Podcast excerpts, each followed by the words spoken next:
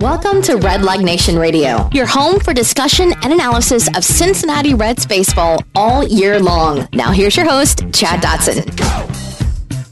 Hello, everyone. Welcome back to Red Leg Nation Radio. This is episode number 247 of the world's most dangerous podcast. Joining me again this week, your friend and mine, the inimitable Jason Linden. What's going on today, Jace? Not much, Chad. How are you doing? Oh man, I'm just uh, living the dream over here. The dream? What is the dream? What's it look like? Um, yeah, all right. You called my bluff. You called my bluff. Not really living the dream. Sorry. Um. I don't know what that. All right, Siri's talking to me. Sweet. Uh, boy, it's a bang up start here for the world's most dangerous podcast today. Uh, Jason, we're here to talk about the Cincinnati Reds. Uh, you know this team, correct? I am aware of their existence, yes. Uh, we have followed this team for quite some time, and uh, we have uh, quite a long history celebrating the Cincinnati Reds. And uh, this is now episode number 247 of the podcast where we talk about the Reds. Right now, there's not a ton of uh, real action to talk about. There are a few things I want to get into uh, before we do a little bit of viewer mail later, but the big news of the week, obviously, and it really caught everybody by surprise, longtime Reds broadcaster Marty Brennaman says he's going to retire after the 2019 season, which would be his 46th season broadcasting games on the radio for the Cincinnati Reds. And, uh, you know, I, we, I don't know what to say about this other than uh, this guy has been, he was the child, the, the soundtrack to my childhood. He has, uh, sort of been the voice that's been in my head over the years more than almost anyone in the world outside of my family. Certainly, probably the only, uh, you know, more than anyone in the world. And uh, it's just uh, he's 76 years old, still healthy, still traveling, still doing some things. I think wants to get out and enjoy himself a little bit more. Uh, so it's not that surprising given that. But on the other hand, I don't know. I kind of expected him to just always be there. So, any thoughts on Marty Brennaman announcing his retirement? Um, I, I, not too different from yours. I think you know Marty. I think for for most of us who have been Reds fans our whole lives has been kind of a fixture. Um, you know, especially back in the Marty and Joe days. I, I think the last several years have not maybe been his best, and I kind of think it's time. But uh, but he's still Marty. You know, he's like your I don't know, lovably cranky uncle, I guess. like he's you know we're gonna miss him, and he's he's I think been and uh, an outsized. He's had an outsized importance in, in many of our lives than than you would expect from a, a, a baseball broadcaster.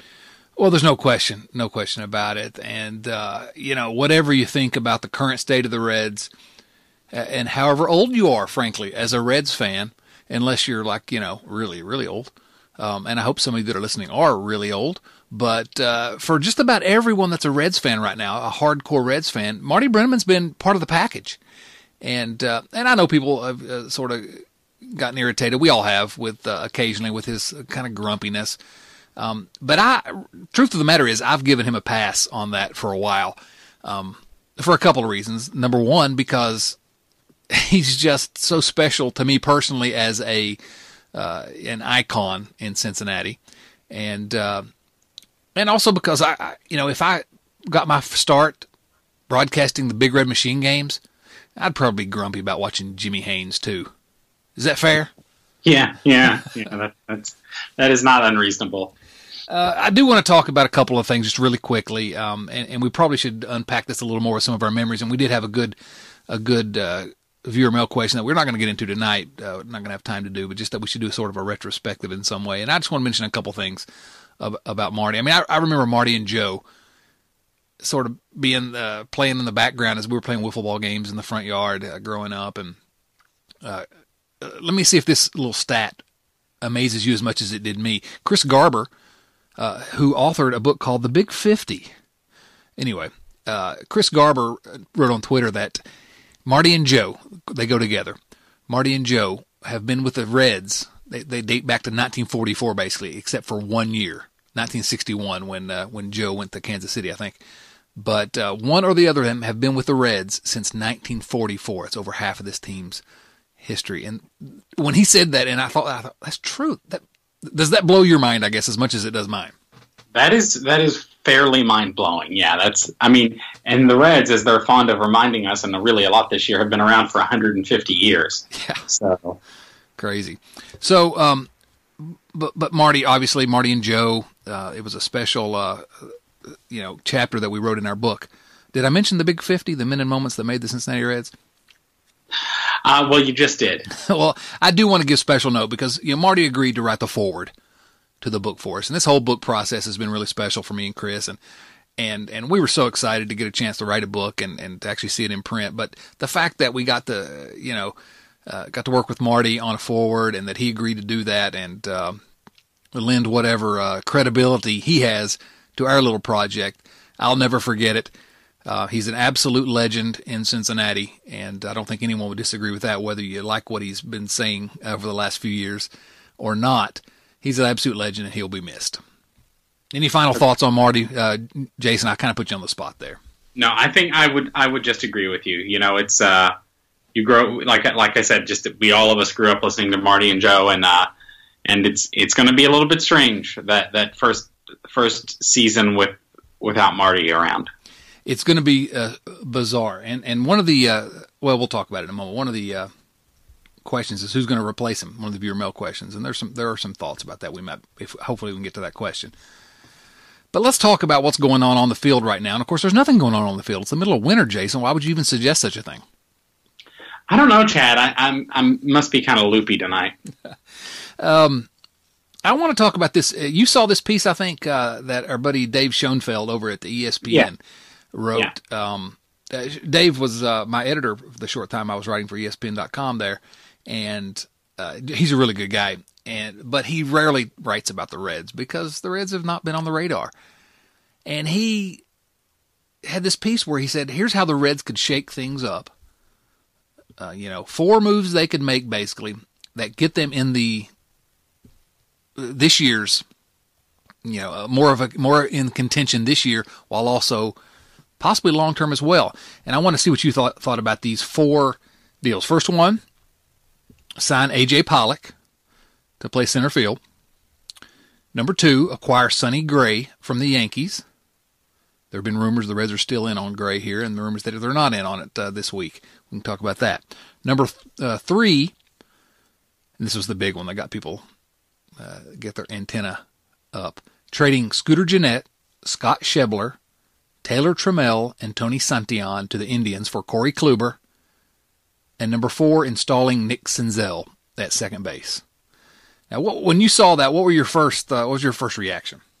Just to that big one. Well, to all of those uh, in, in, combination, or any of them, however you want to unpack it. Um, I mean, Pollock would be an interesting add. I think any any addition of Pollock is predicated on getting rid of some other outfielders. Um, they've got a lot of outfielders right now. Um, and so, okay, nice. Um, but I'm fine with it. I'm I'm not interested in Sonny Gray. I don't think he's better than than what the Reds have as is. I don't think he improves the team really. Um, so I don't need him. I sure would love Corey Kluber. I think that that package is a little bit too rich for my blood, maybe. Uh-huh. Uh, that's that's uh, certainly arguable. Scooter Gennett, Scott Schebler, Taylor Trammell, and Tony Santillan. Yeah, I mean, yeah, Schebler and Gennett aren't really pieces in that, or at least Gennett probably isn't. Um, Schebler comes with a little bit of control. I don't know. And, and also, I don't think that works because my understanding is that Cleveland is trying to shed payroll, right? Well, the payroll they'd be taking on would just be Scooter Gennett, who's a one year. I mean, you know, the, yeah, it's not long term payroll. True. Still, I'm not. I'm not. I'm not sure. I'm not sure either Cleveland or the Reds do that deal, deal but I'm not sure I would give Santillan and Trammell for Kluber. I don't know. You'd have to go farther down the list. I, I could see giving up one of the one of the top two for him, um, but I don't. I think for an additional prospect, you're going to have to go farther down the list than Santillan for me. You know, I I, I get that, and I've kind of gone back and forth. Uh, one moment I say, "Oh man, that's that hurts. that's a lot to give up," and uh, then the next minute I'm like, "Well, Corey Kluber. You know, you got to give up something to get him, and you got to give up something of value. And I think that's somewhere in the neighborhood. I, you know, we can change names in and out, and I don't know if the Indians would be uh, interested in that. I think I probably would do it. I think I probably would do um, do that. Deal. I, but then again, I may say that, uh, something different tomorrow. Yeah. Um, but here, here's how I would change up that little. Well, let me let me just go through Schoenfield's uh, reasoning uh, with Pollock. Uh, biggest problem with the current lineup is the lack of a true center fielder on the roster, and it provides a Gold Glove caliber center fielder while keeping uh, Puig and Jesse Winker at their best positions. Agree with that. Pollock is just uh, he's not been able to stay healthy, which worries me. But when, he, when he's on the field, he's good, um, and, yeah, and good defensively as well. Uh, Sonny Gray trade, I'm with you. I've got a different uh, a different number two in that list than trading for Sonny Gray. I don't mind getting Sonny Gray. He's sort of um you know what the Reds have. I think he's a good candidate to bounce back some, but he's not your ace. He's not your number two. Um, he is what he is. Uh, Jon Heyman this week. Uh, there, has been some talk about Sonny Gray and the trade talks. The Yankees are motivated to trade him, I think, right now. And, and the Reds were one of the names listed by Jon Heyman, and we always, every time his name comes up, we're like, well, okay, whatever. And then someone else I can't remember said, no, the Reds aren't really hot and heavy. They've they've been you know in discussions, but they're not really one of the teams really pursuing Sonny Gray. So that is what it is. Um, with the you know the trade, you don't have to say much more about that. And then of course Nick Senzel at second base. Yes, please. Yep. What I would say instead of, and, and I, well, first of all, I think that Schoenfield is right that those deals right there probably make the Reds awfully interesting, and they're in the conversation for this year and uh, and still maintain some flexibility for future years as well. I, yeah. I, I, like it. I, if the Reds did all that, I'd be over the moon because um, I think it does improve the organization. We can quibble about who they traded and all that. What I'd say is instead of acquiring Sonny Gray, how about this? Sign AJ Pollock, trade whoever. I don't mind including Taylor Trammell, and you could probably talk me into throwing Santillan into that deal too. But um, trade someone for Corey Kluber. That's number two. Number three, install Nick Senzel at second base. But number four, sign Dallas Keuchel. Then you got Kluber and Keuchel, and now we're getting interesting. For the next three years, you got Kluber and Keuchel. Yep. That's uh, yeah. All of a sudden, that's a that's a playoff caliber team. I, am I being just to have, have my you know rose colored glasses on here? Am I? No, I no. It's really a playoff team. I mean, I think what would the top three then would be Kluber, Keuchel, and Wood, and then Luis Castillo is your number four, and Tanner Roark's your number five. Yeah, yeah. I mean, and then you got you know when the, inevitably someone gets hurt, you got DeSclafani and uh, Tyler Mahle. Yeah, I mean that's a that's yeah. a legit rotation. I, I I have a hard time disagreeing, with and I mean that we know they're going to score. I mean this team is going to hit for sure. Yeah. Um, so yeah, I think that's a, I think that's a playoff team. I mean, the Central weirdly is maybe the strongest division in baseball right now. Yeah, bad luck for us. Is that unreasonable to say? I feel like that's actually correct. No, I think it is. Yeah. Um, and, and you've got five teams in the Central now that all are finally all at the same time actually trying to win. Yeah, well, I mean, I guess the Central is competitive. You you either have to try to win or accept irrelevance. Yeah. Um, now, are they going to sign Pollock and Keuchel? I have a difficult time believing they will do that, whether I think they should or could. But uh, if if you just look at what uh, Schoenfield suggested, you have a significantly better uh, roster. And let's see here, you have uh, it's 143 million is the estimated payroll, which is right in where yeah. You know, we all sort of think the Reds might be actually higher than that. We think the Reds might be. So it's 143 million in payroll, but then 52 million of that comes off the books next year with uh, Kemp, Roark, uh, Yasiel Puig, Alex Wood, and uh, Sonny Gray, and then you, even more if you well you've already traded Scooter Gennett. So, but those yeah. guys go off the books, and so you got flexibility to go get somebody next to go out and get Chris Sale next winter.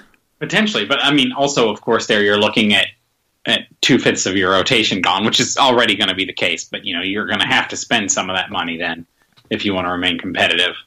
Yeah. So let's let's do this. Let's get in the playoffs this year, and I don't know, maybe win, maybe not in the playoffs. But then they have to they have to go all in again next year. I guess is what I'm saying. Yeah, I yeah they would have to. Yeah. yeah, I don't I don't know. I can't. You know, I waffle on this, but I really, for some reason, I guess I've just, I think I've said this on the podcast before, but I think, guess I've just seen enough talk I really kind of want to see Taylor Trammell in a Reds uniform. Yeah. It's it's become kind of a one of those like reasons that I don't run a baseball team kind of things. uh, so I, I I emotionally have a hard time giving him up right now for some reason. I get it. Uh, we'll see. I, I'd I'd rather. I don't know. I feel like he might fit in real well next year. I love Taylor Trammell. It's.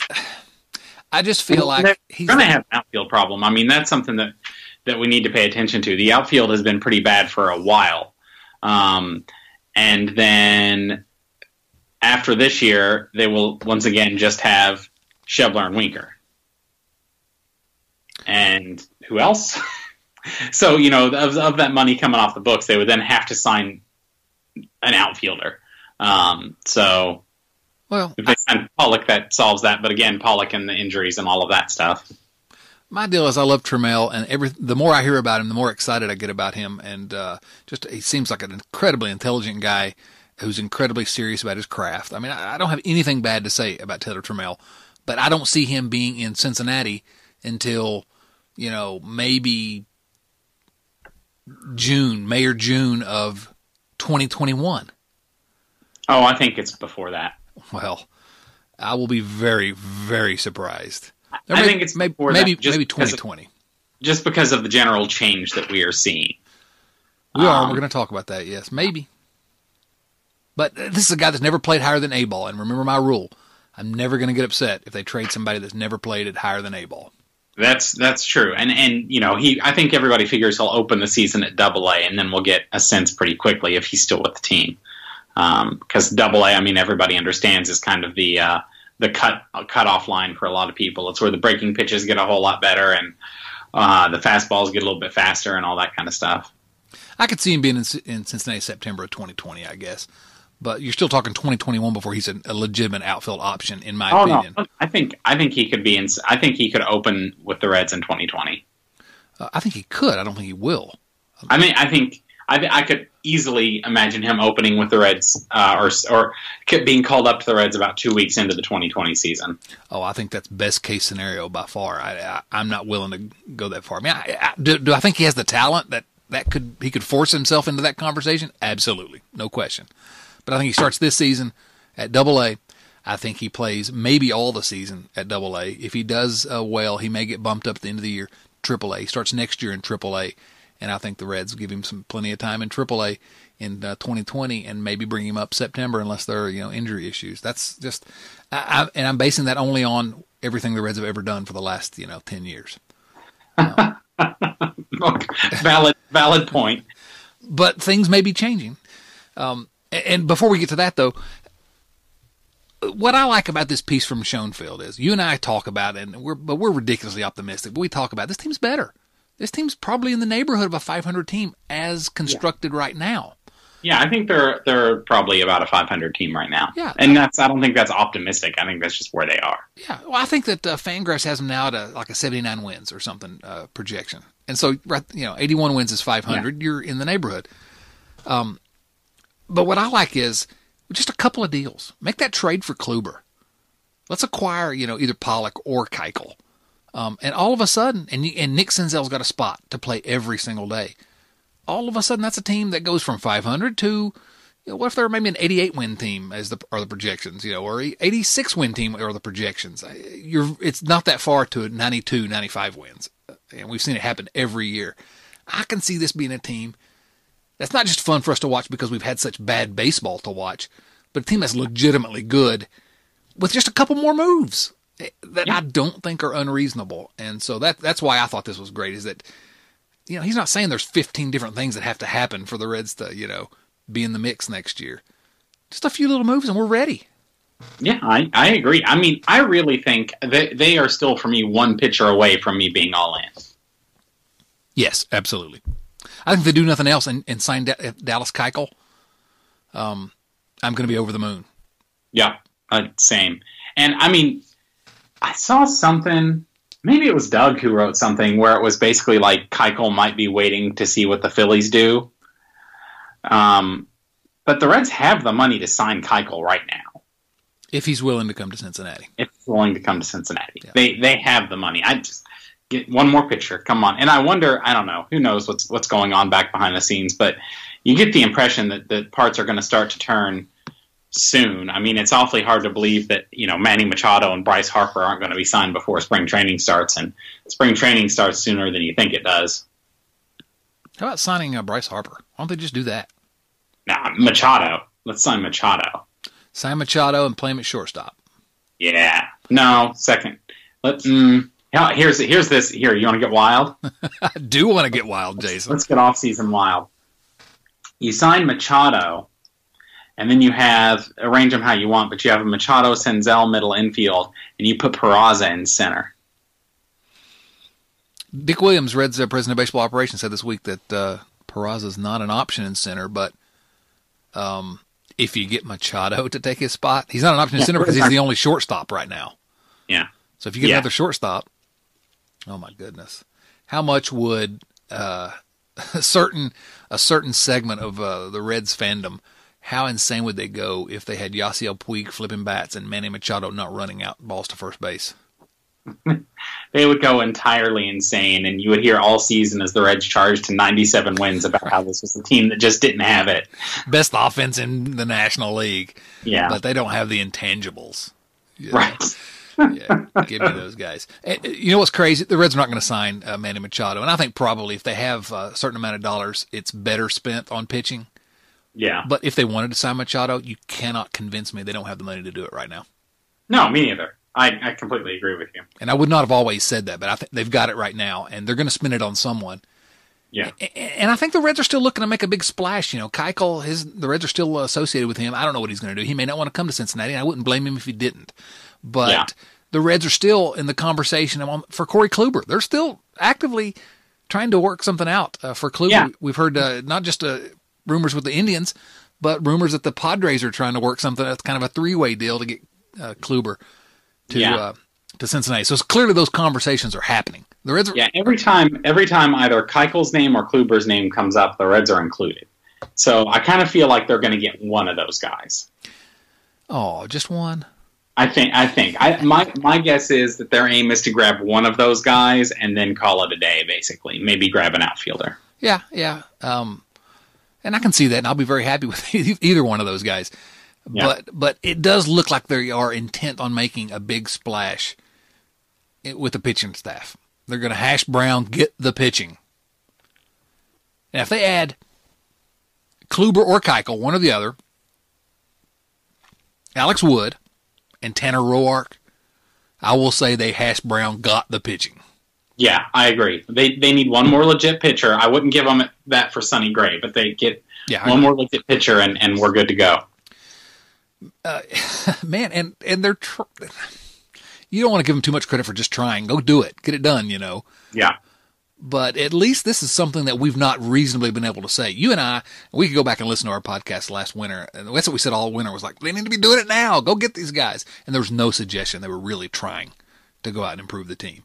This year, though, it's obvious they absolutely are trying to improve the product on the field in the major leagues in a number of different areas. And yes, they've lost 90 plus games for like, I don't know, like 45 years in a row. I can't remember the exact number, but this is probably as excited as I could be. This is why I wanted to talk to you this week because you're going to get me pumped up again. This is as excited as you could be at this point in, in Yeah. the offseason for a team that's lost so many games over the last few years. I I I I'm very excited. Actually, do you want to hear like a random thing that I did? Please. I know that you do. I do, absolutely. So I was I was playing around. I was I can't remember. Oh, this was the result. I got in some silly Twitter argument about who should lead off, and I just started wondering if if my ideal lineup, which for me right now, based on the players they have, okay, if it were up to me, the this is not the batting order. This is just the, the order in which I input them into the thing. But the the starting eight would be Winker, Peraza, Votto, Suarez, Barnhart, Senzel, Puig, and Schebler. That would be the your eight that get the most playing time. Yeah. Right I like it. and and I put in reasonable numbers for them. Um, I like I gave um, Joey some some slugging percentage back because he's Joey, and I gave Puig. I used Puig's projection because I think it's taking into account the Great American Ballpark factor. Otherwise, I think I mostly just used their stats from last year. Um, and that lineup would generate a little bit more than five runs per game. It's a lot of runs. It's a lot of runs. And I mean, you know, that's not going to be the, the eight that who are out there every single day and people will get hurt and, and all of that kind of stuff. But that is a team that will score some runs. Well, it's a it's a it's a legitimate offense for a team that's trying to compete. Now, if you if you flip that around and add a, a rotation, that's you know at least uh, average to above average. I think there's a chance they're an average rotation right now, but you add that ace in there, mm-hmm. you add a Keuchel or a Kluber, and all of a sudden, I, you know, I keep trying to say, am I just being overly optimistic? But no, I really don't think. I think it's reasonable. It's a good team. Yeah, it's well, it's not it's not a bad team, and it's one of those circumstances where they are. This is, I think, is still important to remember. They are also a young team. You know, Castillo, we figure to get better. Mahle should get better. These are guys who should develop. And you know, people. I mean, things I like talking about, but but for years I beat the the drum on Suarez, and and more recently I beat the drum on Peraza, and people are like, no, no, no, and then yes, yes, yes, that's what happens. Is you look at, at the peripherals and you look at you know how a young player projects and oftentimes they grow into what they could be which is what both of those guys did. And and if the pitchers can do the same thing and I think Castillo and Mahle are are the two best bets for that then you know think about it. If if Castillo becomes the pitching equivalent of Suarez and and Mahle becomes the pitching equivalent of Peraza this is a real good team. And eh, because it's a young team they're competitive this year if you go out and get one of those pitchers that we keep talking about. And yeah. yes, they're going to lose a couple of pitchers next year, and they're going to lose an outfielder next year. They're going to lose um, uh, Alex Wood and Tanner Roark won't be there, but you'll have another year of hey, is this is DeSclafani? Is he you know can we count on him? Uh, is Tyler Mahle ready? You know, we'll have some of those questions answered. So you push that down the road just a little bit. That's the, the benefit of signing some uh, and trading for some of these guys that are just on one year deals. And then you've got all this financial flexibility next winter to go and you've got another year of deciding where the big holes are going forward. And, uh, but you're going to have either Kluber or Keuchel for the next uh, three years at least. And so you can start picking these uh, smaller areas. We need to get another number three starter. Uh, you know, maybe Castillo's shown that he's a number two. You know, uh, we, maybe we have to replace Puig, or maybe, maybe Puig looks good. He has a great season, and he wants to resign. I mean, you know, you've got lots of flexibility with a lot more information, while still being able to watch a competitive team in 2019. And I just think it's a best case scenario. Yeah, I I I fully and wholeheartedly agree with everything you just said. It's about time. And uh, to shift gears to our next topic, probably the reason why I am so optimistic right now, and have gotten so much more optimistic this just this past week. Uh, seeing all the rumors, the Reds continuing to try to get in the in the mix, but two words will tell you why I am just. I've decided I love the way this organization is going right now. Those two words are Cody Atkinson. Those are not the two words that our listeners were expecting. Absolutely not. Cody Atkinson. Cody Atkinson back at uh, the end of July last year, he was hired to be the head coach of Centralia College Baseball. 30 years old. All right. Centralia College. I don't even know what Centralia College is, but I know the first thing he did there was they'd had a logo there that was like the Reds C, and he got rid of it and went to the uh, the block C that uh, Cleveland uses. Now, how is this guy the single reason why I am so excited about Reds baseball? Well, the Reds just hired Cody Atkinson. Look at that, right on cue. The Reds just hired Cody Atkinson as the club's first ever hitting assessment and run production coach across all levels of the Reds organization. Hitting assessment and run production coach. Jason, I don't even really know what a hitting assessment and run production coach is. Do you? I don't, but it continues to sound like the Reds are going all in in, in sort of the more uh, advanced, fine toothed comb kind of development. This offseason, they've hired David Bell as manager. And we don't know how he's going to be as manager, but every interview you've seen with him over the last three years make you think this is a guy that's his, uh, you know, uh, his mind is wide open. He's uh, he, he wants an office in the front uh, office with the with management so that he can be involved in uh, player acquisition and uh, really open to analytics. And then he hires Derek Johnson, the pitching coach from the Brewers, who is very highly regarded as one of the best pitching coaches in the game. They go out and get him, go steal him from the Brewers. The Brewers wanted to keep him. They get Turner Ward, hitting coach from L.A., who the, the Dodgers wanted to keep him. But then, and they've hired uh, some other guys, but then they hired Jeff Pickler as the game planning coach and Cody Atkinson as the hitting assessment and run production coach. And these are the, the Reds have never had those coaches. You're right. Yeah, yeah. This is new stuff. And so that's why I'm so excited. Is uh, am I wrong that that just is a signal that this is absolutely a different Reds team than you and I have ever seen in our lives in terms of the way they're being run? Yeah, I would agree. This this off season, I don't know of any precedent for it. Um, based based on what I have seen so far in terms of the coaching turnover uh, and the hires that they've made. Um, and I mean, it's been I, I'm trying to remember if I can remember an offseason where they've made trades like this. There have been some mid-season acquisitions, but I don't. I mean, there was the Griffey trade, but that was kind of you know that was unusual circumstances. Um, but, but otherwise, I'm not sure. Do you remember any season when they've been this active?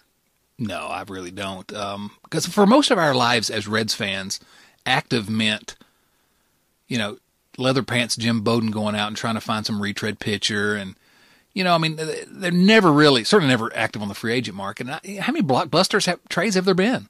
I guess right before, right before the 2010 to 13 window, you know, when they acquired uh, Latos and yeah, they were active then. Yeah. Scott Rolen, you know, that's probably it. But hey, if the Reds yeah. have that kind of success going forward, I'll be okay. Yeah, but I mean, even Rolen, he was midseason. That's true. That's true. Yeah and that's what that's what's just what's interesting to me is that is the the off season acquisitions. Um, I don't know. It's just it's fun. I'm enjoying it. I, I'm going to credit all the activity to the fact that during this past season, the Reds expected to be a little bit better, and they were awful. And you and I absolutely went nuts on Red Leg Nation Radio many, many times. And and I'm sure someone in uh, management had to say, "Oh my goodness, we've lost Jason and Chad." you know, the two guys that really truly want to uh, be optimistic, then we've lost everybody. And they decided we can't do this again. We absolutely, and maybe that's from Castellini, or maybe it's just from uh, Dick Williams and Nick Krall convincing Castellini uh, to let them do something to try to save their own jobs. I don't know. But they've reshaped this entire organization in what three, four months. I, yes, I don't think that's overstating it, is it? Is it? Well, I mean, I do think. I let me put it this way: I would not be surprised if you know it's not just just you and I at Red Leg Nation, but kind of overwhelmingly they were called out in multiple publications. For, Red Leg Nation Radio is the most important. Right, but I mean, they were Castellini especially was called out publicly by lots of people, um, in lots of different places, and I mean, to the extent of what I know about him, I think that probably stung a bit. Um, and I think that that might have been a motivating factor. I, am sure it didn't hurt in terms of, of, moving them into a different direction. And it might also just be a, a, circumstance where, you know, they were doing it, say, you know, Bob Castellini's way for a while. And then, you know, finally, if you're, if you're in that team and, if, or if you're in that front office, you know, either Castellini himself or somebody at some point is to be like, we're doing what you want to do and it's not working. Yeah. Well, you know, I, am joking about taking credit for this because I take no credit for any of this. No. Uh, you know, you and I, we talk our stuff, and uh, I know, I know some people do listen, and more listeners every week, and I appreciate all of you all. But uh, mid-season, I did write this that one piece where uh, I went back and looked at the promises that Castellini made. Yeah. Uh, when he took over the organization and went one by one and showed how he's absolutely, except for with, with exception of one of them, he's just he didn't hasn't delivered on any of them. Uh, again, with the exception of one, and you know that that piece got a lot of traction. I don't know that he saw it or anybody within the organization. I, I can't say that. I don't have any information of that. But you know, I did so many uh, radio shows on WLW and ESPN 1530 that that week, just over and over, just talking about that piece. And it, I, I hoped that that would uh, change the narrative a little bit, and I don't think that it did because we, you know it, it died after we talked about it a little bit. But yeah, I wonder if some of that kind of criticism got through to him that he promised a winner and he he's the Reds lost nine games four straight years. You know, you got to think it, it, got through to him somehow. and um, he has been more hands off since the season ended, uh, from all public reports. And well, clearly he has been because everything they've done since the season ended has been 180 degrees opposite of everything they've been doing for the last, you know, five six years. Yep. Yep. Uh, Jason. There's no Yovani Gallardo in any of this. oh my gosh. You didn't just drop a Gallardo reference on my podcast, did you? That was hey, that was the moment for me last year. That was, was. I was like, what is this team doing? That's great. I mean, that's exactly it. Compare that to what to hiring a hitting assessment and run production coach. They hired a guy that every idiot that could look at Fangraphs knew was it was going to be a disaster. Yeah. No, everyone that had half a brain knew that Yovani Gallardo was going to be toast, and and and he was awful, just like we all predicted. Yes, yes, he was. So, Cody Atkinson. Uh, let me just uh, another brief anecdote. He said that uh, he just got this job. You know, he's excited to be a head coach of a college baseball team, and that four different teams reached out to him in the last few months, uh, professional teams, to get them into their organization. And one of those, he was offered the job of the hitting coach for uh, Louisville, Reds AAA affiliate in Louisville. Oh, interesting. And he turned it down. Hmm. He said, and then and when the last organization that was called was the Reds, and he turned it down. He said, unless it's a life changing opportunity, you don't need to keep calling me. Two days later, the Reds called him again and offered him the uh, first ever hitting assessment and run production coach uh, across all levels of the Reds organization.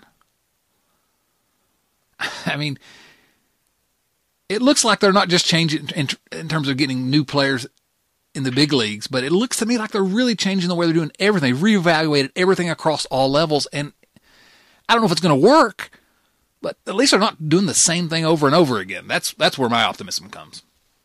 Yeah, no, they're they're finally trying something different, which is just it's it's nice. is it, it, is it bad that we just want something different? I mean, after what we've had the last several years, don't you? I mean, wouldn't it be crazy if we didn't just want something different? Like, God, just try something. Yeah. Um. Oh God, you know. Well, let me ask you this: um, Does it say something about the way they've conducted the rebuild the last four or five years? that they're just making these significant changes across the organization. You know, Derek Johnson hired his pitching coach, and uh, part of his duties are going to be he's changing the philosophy from top to bottom in the organization. Isn't this something that should have happened four or five years ago? Yeah. yeah. Do, you see this as maybe as uh, admitting we didn't do things right, and we all already knew that, but we didn't do things right, right in the beginning? Yeah, no, I, th- I think so. I think that's I think that's part of it, and it's going to be interesting to see. You know, uh, around the minor league teams how much is the is the perception that things actually are different you know? Is there a real culture shift? Yeah. And i hope so and if so better late than never. You know what's happened has happened. I'm just i'm glad it's happening now before i'm too old and decrepit to enjoy it. Decrepit? Why why chad last i saw you you were quite spry. It's been a while.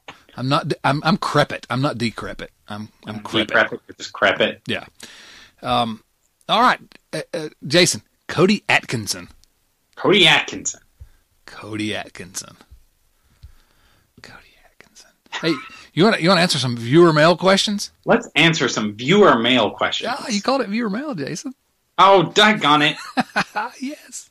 Oh, you caught me off guard. Listener mail, listener mail. Exactly. Chat's brainwashing is working even on me. It's great. I love it. Uh, for those of you that are new, and we do get new listeners every week. I don't know why, but uh, we appreciate it. This is our segment we call Viewer Mail, and it's in honor of uh, the old uh, Late Night with David Letterman show when they had a Viewer Mail segment, and he'd answer some ridiculous questions from viewers, and then he'd, you know, bring on Father Guido Sarducci or somebody. Um, can, I start calling you Father Guido Sarducci? Please do. I think that may be your new name on the on the podcast. I am entirely happy with that. So, uh, how about some viewer mail questions? We're from uh, you can. Uh, these are actual letters from actual viewers. No, none of them are actual letters, and they're not from actual viewers either. I have a question. Okay, let's hear it. Where can one go to view our audio podcast? Um, you got to pull it up on your phone, subscribe to it via iTunes, uh, wherever you subscribe to podcasts, subscribe to it, and then uh, push play, and then you can just look at our logo. See, I plays. where I come from, what just happened was me uh, giving Chad the business, and and uh, and he did not take the bait. No, he just played the straight man. But you know, you know what I meant, Chadwick. Say it. Huh? Tell us. What do you mean? I don't know what you're talking No, about. It's an audio podcast. It's listener mail. It's viewer mail. It's in honor of David Letterman. You remember him? I do, and yeah, yeah, yeah. Still, Uh, it's the reason that I'm so hilarious on here is because my my comedy craft was uh, was influenced by David Letterman. I mean, there are worse places to start. I know, but I didn't learn my lessons very well. Most listeners are saying. No, no, not at all. Okay, actual letters from actual viewers. Not true, but I'm going to keep which saying you it. mean tweets from listeners. Um, yes, uh, you can tweet at, tweet us at Red Leg Radio if you have questions for viewer mail. Uh, give us the hash brown uh, viewer mail hashtag, and uh, hopefully we'll uh, answer your question. We'll answer as many as we can. I do want to make a special note to uh, at Cincy Picker. This is John Yarberry who who sent us a question last week that we weren't able to get to, but I wish we had because his question was, "Who do you think the heir apparent is to Marty when he retires?" And then all of a sudden, Marty's retiring. I believe he knew something. I think he might have known something. Uh, I had heard a suggestion that um, Dan Hoard maybe might uh, might take over for uh, Marty, and uh, instead, I think what I'm hearing is Tommy Thrall. And Marty said he's going to be doing 60 or 70 games this year. Who was the uh, That's the the Pensacola guy, right? Pensacola Double A, and he did a game I think with Cincinnati this year, and he's supposedly going to be doing sixty or seventy this year. And I think Marty suggested it may be him. I don't know. Listen, we'll we'll listen. I don't know who who's really going to replace him. I'm told it's not going to be Jim Day, and it's not going to be Thom Brennaman. Thin Brennaman, John Fay called him on Twitter. No, yes, no thin Brennaman for us. No thin Brennaman. Maybe thick Brennaman, but we're not going to get into that. Uh, viewer mail questions. This one from Doug Gray at Doug Dirt 24. Do you know Doug Gray? Uh, I mean, it rings a vague bell. Yeah. Doug Gray of RedsMinorLeagues.com and RedLegNation.com asks, uh, in honor of Marty, Chad, do you have your shirt on? Now, do you, did you get that reference? Do you know what that reference is? This is a reference to the Marty shirt, right? This is a reference. No, it's, it's a reference to when Adam Dunn called on the banana phone Oh, and yes. talked to Marty uh, during a rain delay. And, and he was Adam from Milwaukee, and he said, he said, "Uh, Marty, you have your shirt on." and it's one of the highlights of my uh, life was listening to that, uh, and we've played that several times on Red Leg Nation Radio over the years. But uh, so to answer Doug's question, uh, no, I don't have my shirt on. Whoa, whoa, family podcast chat. Oh, okay. Um, Your at- mom, your mom just turned off. Now no No, viewers. she, she finally has given up on me after Yeah. all these years. Uh, Vander at Vander1017 asks a question, and it also is similar to a question asked by um, our, our buddy John Yarberry again. Um, favorite uh, ballpark food and uh, or best and was was John Yarberry's question. Favorite ballpark food. Uh, Vander's was best food and beer, uh, best food and best beer available at Great American Ballpark. You have any thoughts on those? Best ballpark food first. Uh, I mean, I think Fry Box is the place to go for food. You think Um, so?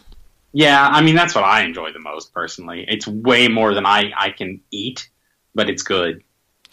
Uh, there's a tie for best food. For me, man, the the Coney, the Skyline Coney is just I can't top it. I, I've tried and I can't top it.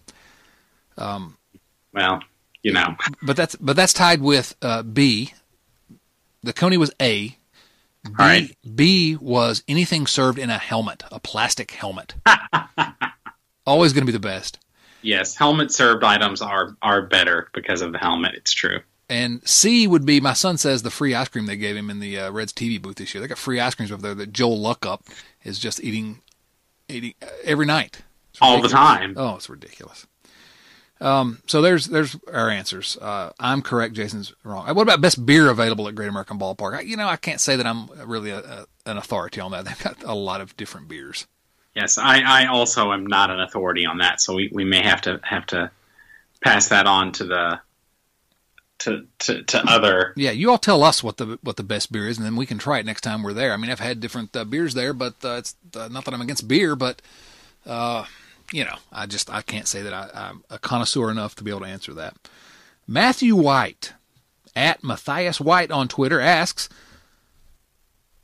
"Do you think that teams that earn a reputation for moving players slowly through the minors or playing games with service time will eventually have a difficult time signing draft picks?" You want that one, or you want me to take it? I can take it. Sure. Um, I don't think the draft pick thing is going to come up because the, the, way draft picks works is you can sign with that team or you cannot sign with anybody.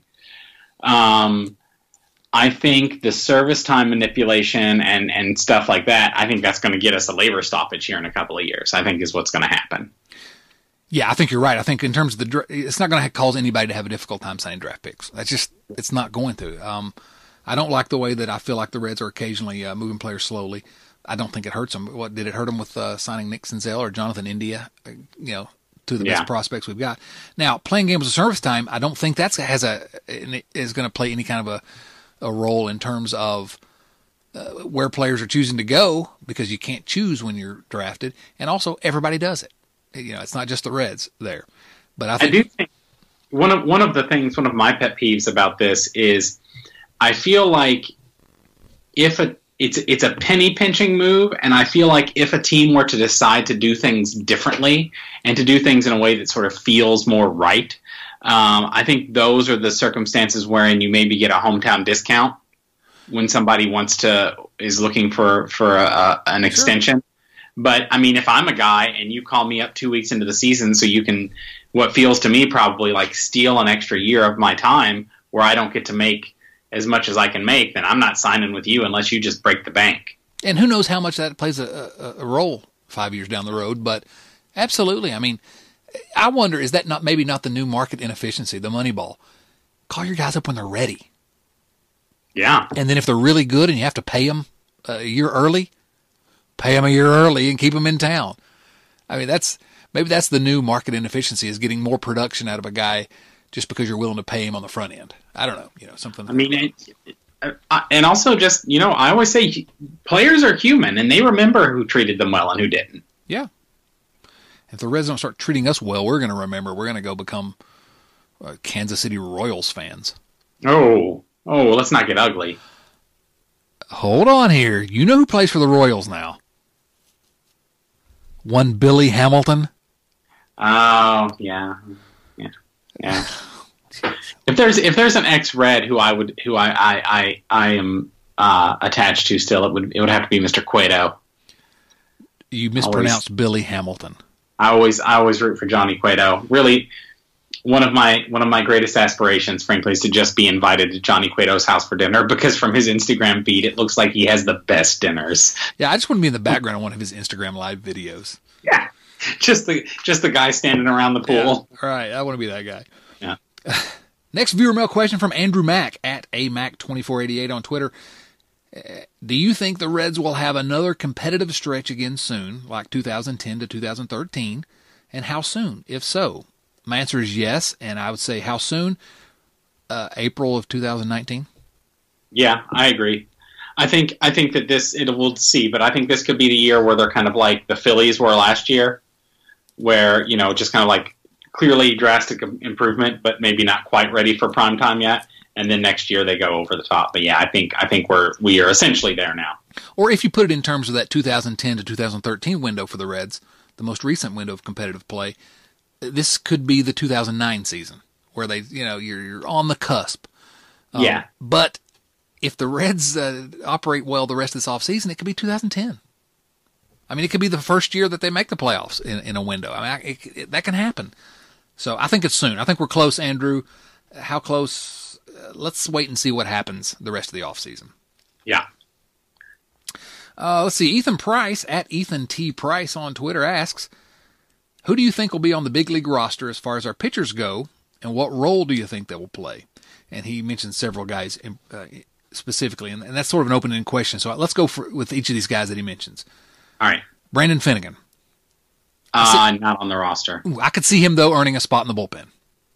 Not the Finnegan we saw last year though. Maybe, but I, I'm not betting on it until he shows something. Yeah, but but you don't. You would agree, I, w- I think, that he has a, such a live arm, and he's a lefty.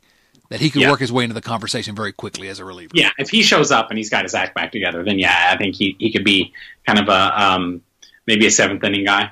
Yeah, no, I think so. I think so, and maybe even more. But for this year, I think he could work Yeah. his way in that conversation. Uh, Bob Steve, Robert Stephenson, former number one draft pick, former number one prospect for the Reds.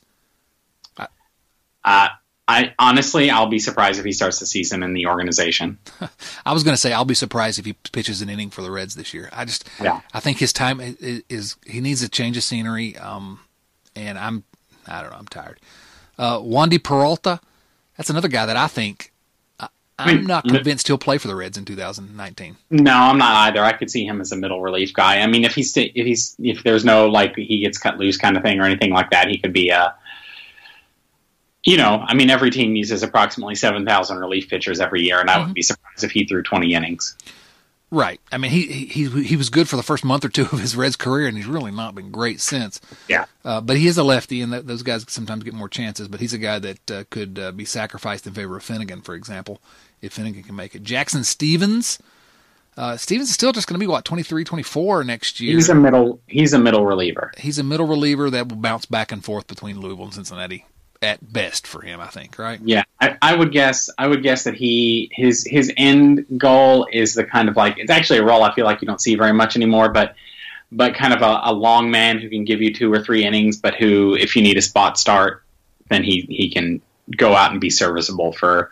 You don't want him in your rotation, but I, I think he's serviceable as a as a long man, swing man kind of thing. Now, he's a he's a, a- a organizational depth guy that you know Yeah. he's going to be good enough to be organizational depth. He's not going to be good enough to win a spot full time probably, but you want to keep him around. He's cheap and he's young. Yeah. Uh, Matt Wisler, who came, we didn't get to see a lot of him last year, came over in the Adam Duvall trade from uh, Hotlanta.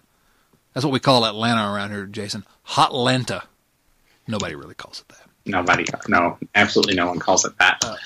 Wisler's a guy that's you know he's uh, sort of similar. He, I mean, I think he can he can pitch in the big leagues, but it's going to depend on who's doing what and what the numbers are. And I, I don't have a problem with him being in the bullpen. I wouldn't be surprised if he were in the bullpen on opening day.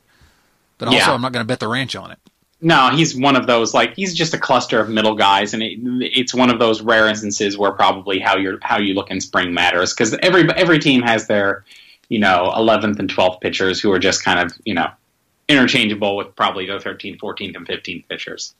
Yeah, Wisler, uh, you know, even and even maybe Finnegan are the reason why I think the Reds could have a sort of an underrated, sneaky chance at having a pretty good bullpen this year, uh, assuming they don't trade um, Raisel Iglesias.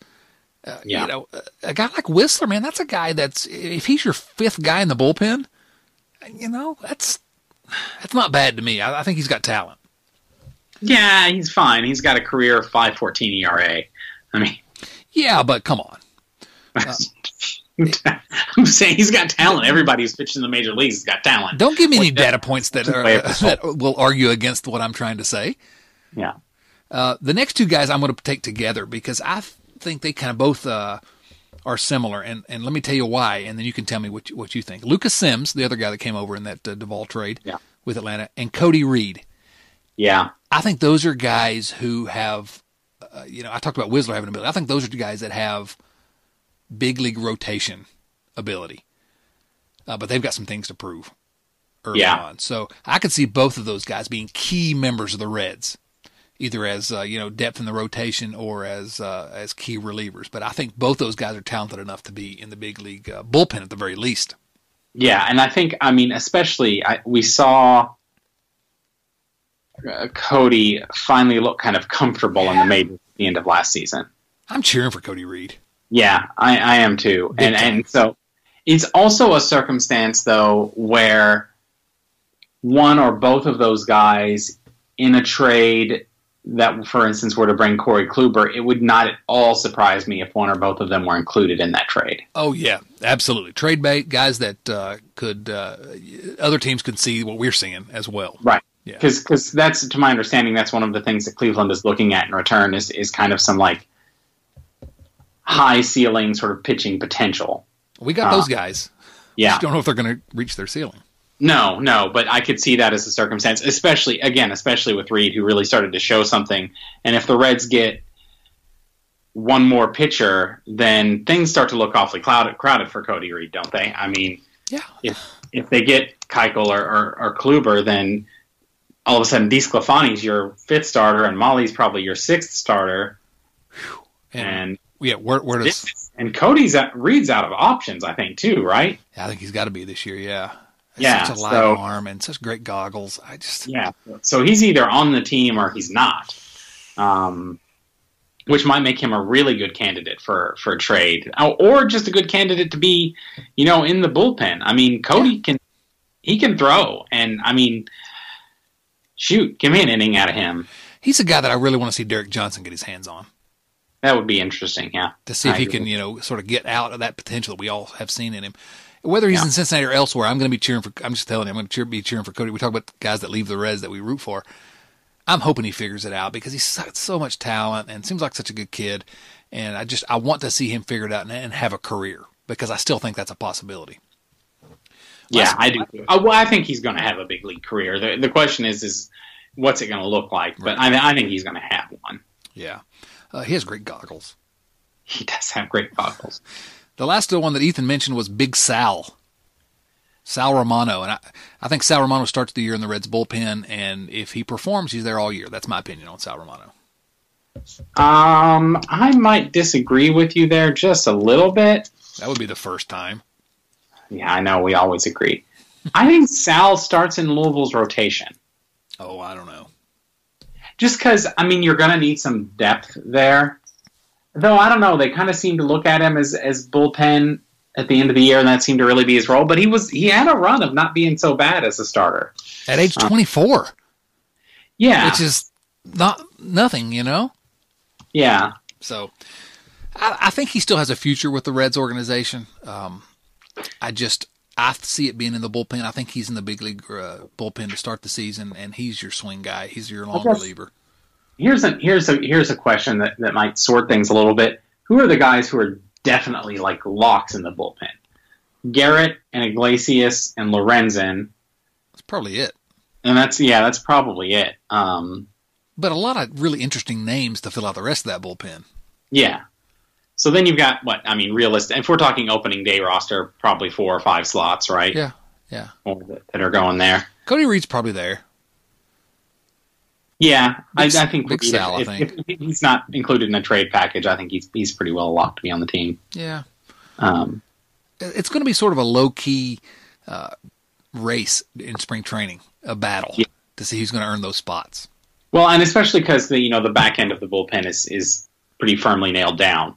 Um, so it's going to be a matter of who's who's striving for those extra innings, or or you know who wants to get it get time when you know Garrett and Iglesias have both gone two days in a row, or something like you know who wants who wants the chance, who's going to get you know reach for the brass ring, as it were.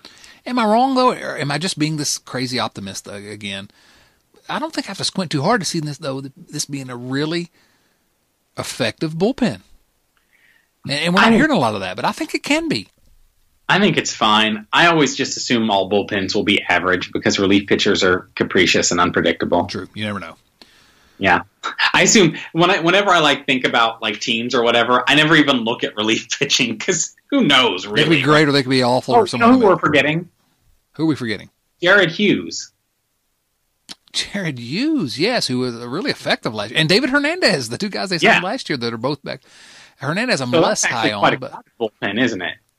Oh man, it's starting to look pretty good. So you got Hughes, Hernandez, Lorenzen, uh, Garrett, and Iglesias. That's five spots. So they're, you're they're probably guaranteed, presuming health. Yeah, yeah. So you're having a battle for two more spots. If Reed, who is out of options, it's one of those, then there's a lot of battle for that last spot in the bullpen. Yeah. A Reed and Romano, uh, but then Lucas Sims. I, I don't know if he's out of options, but he's got to be close. Yeah. Well, I, I Bob I- Steve, I- I- it's not going to be Stephenson. I, know, but he's out, out of options. Yeah, I think some guys are going to get traded. Um, I, I mean, it seems logical that, that some of those guys would, would move on to, to different pastures. Sims should have one more option if I'm looking at this correctly. Okay, Um, he's got one more option year. he just may be an odd Um, man out. Yeah, yeah, that probably will make him. He'll he'll be opening the season in Louisville rotation. I'll bet you. Let's, yeah, I think you're probably right, and I think that's fine. Yeah. that- he still has uh, same as Cody Reed. I think has a chance to be a, a starter. All right, let's uh let's do some rapid fire. We've gone we talked a little longer about the bullpen than I expected we would, which is fine. That's what's uh, fun about uh, viewer mail. Let's uh, do some rapid fire. At SVC Sports Zone uh, on Twitter says, "Hey guys, love the show. Thank you, buddy. I know we're all high on and ready to see Senzel. Do you think he helps a roster like the Reds more as a Josh Harrison type of talent, where he can help the Reds be deeper and able to better handle the injuries that are sure to happen?" Thanks.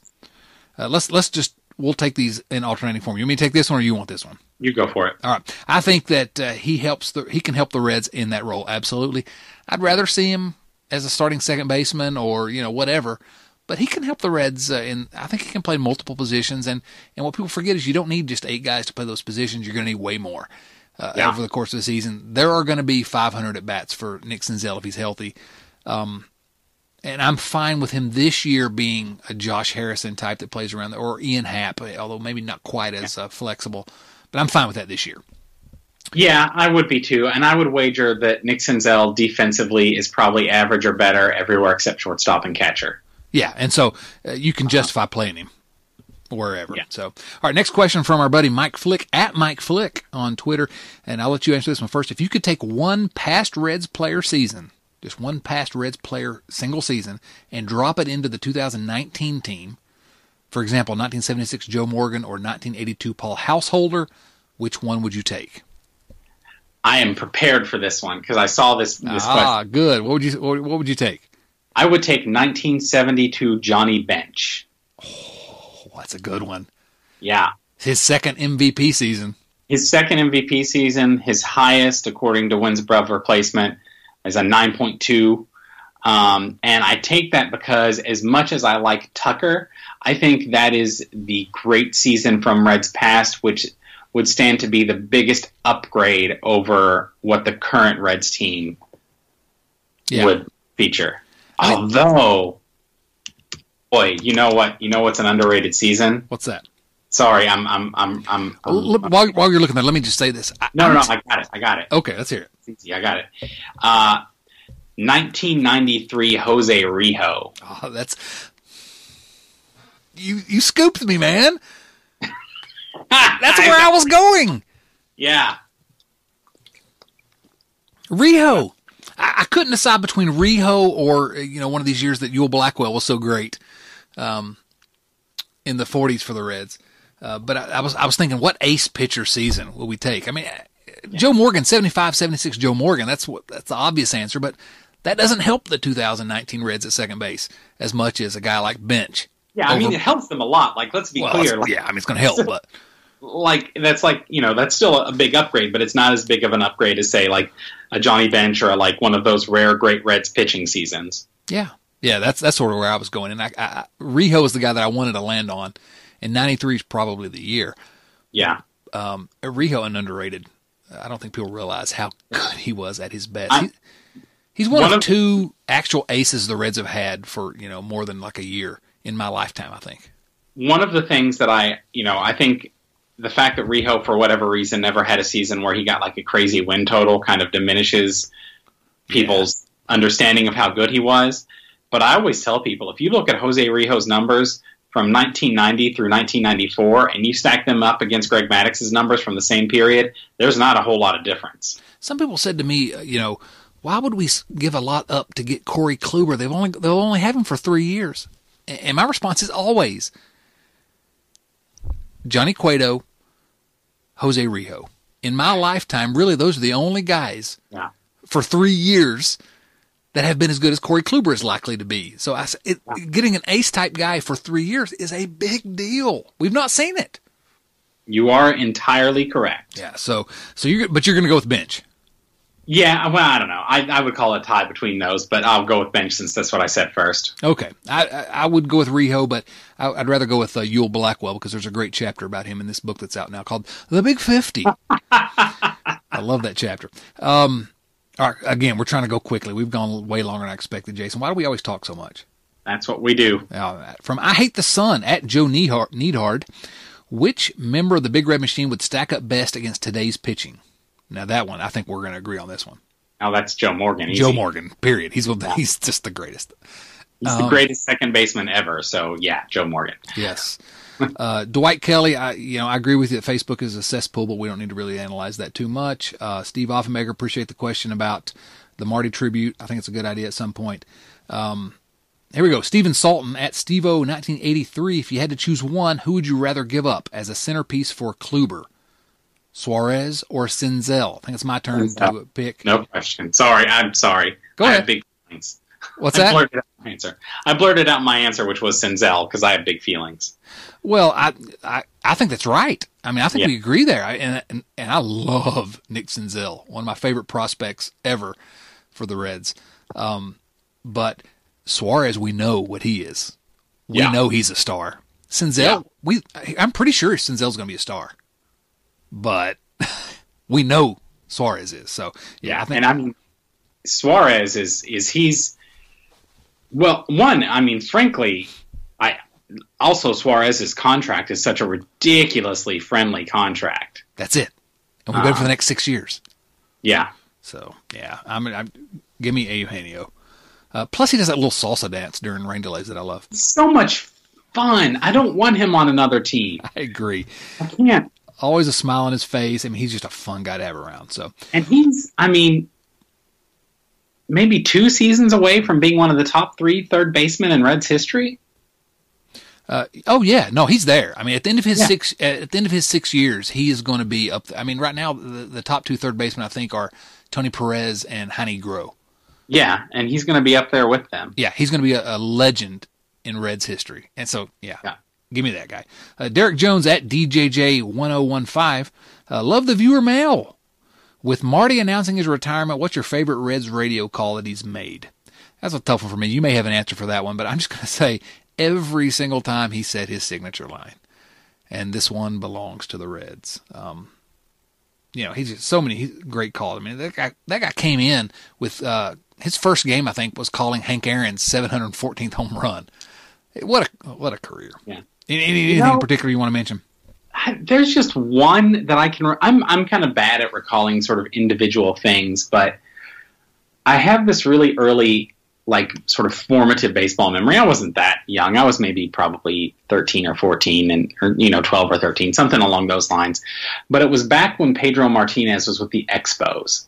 Um, and he was pitching against the Reds, and he took a no hitter really deep into the game, like eighth or ninth inning or something like that. I, you know, I'd, I'd have to look up the actual box score to say for sure, but I just remember how excited both Marty and Joe were when when whoever it was, because I, again I was a kid, I don't remember, but whoever it was broke up the no hitter, and I keep in mind that I was listening on the radio very low after I was supposed to be in bed, like you know one one of those kind of things. And i just remember their excitement and i was like and that i don't know for some reason that is has imprinted into my uh, into my mind uh good one. Absolutely. So uh so many good ones. Marty.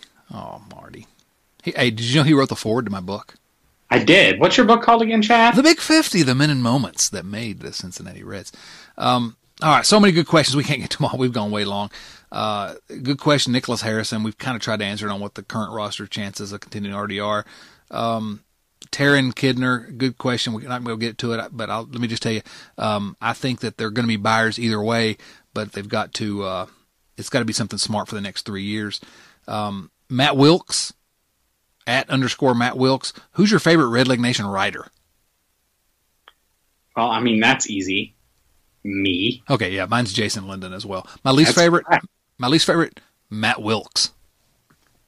Not true at all. Matt Wilkes, if you haven't read his stuff at Red Leg Nation, is outstanding. He's really a he's really amazing. Uh, my least favorite is Doug Gray, but uh, so I'm gonna. You already used uh, Jason Linden as your favorite one, so I'm gonna say Matt Wilkes is my favorite.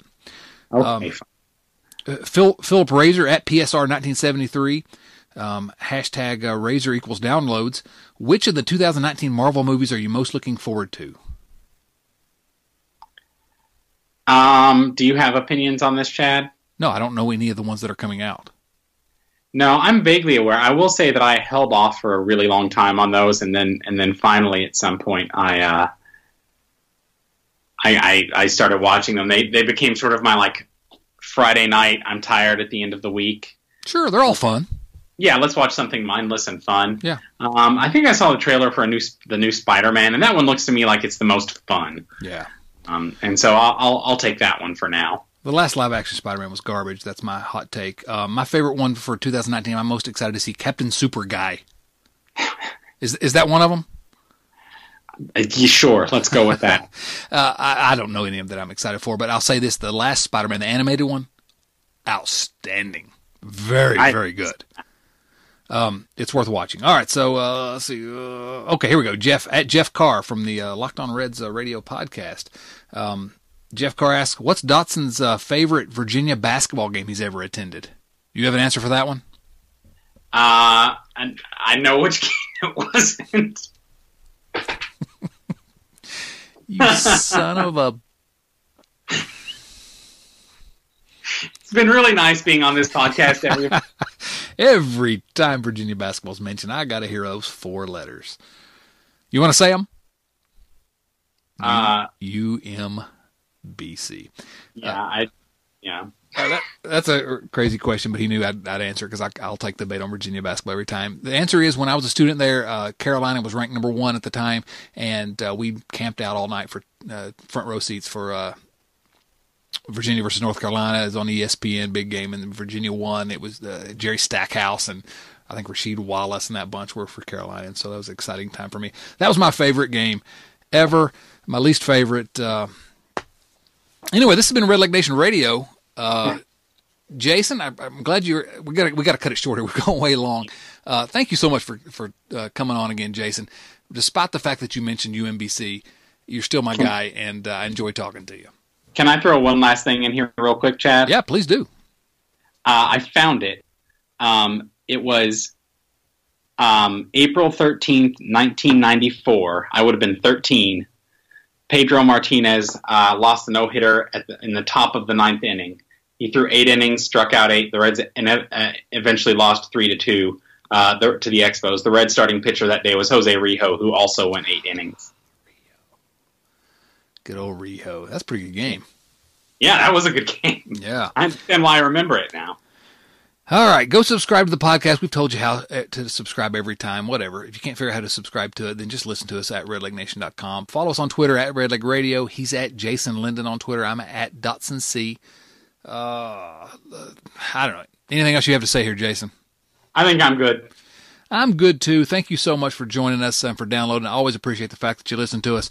For Jason Linden and Father Guido Sarducci, this is Chad Dotson saying, so long, everyone. Thanks for listening to Red Leg Nation Radio from redlegnation.com. Subscribe to Red Leg Nation Radio on iTunes or through your favorite podcast app and join us for discussion of all things Reds at redlegnation.com. 24 hours a day, 7 days a week.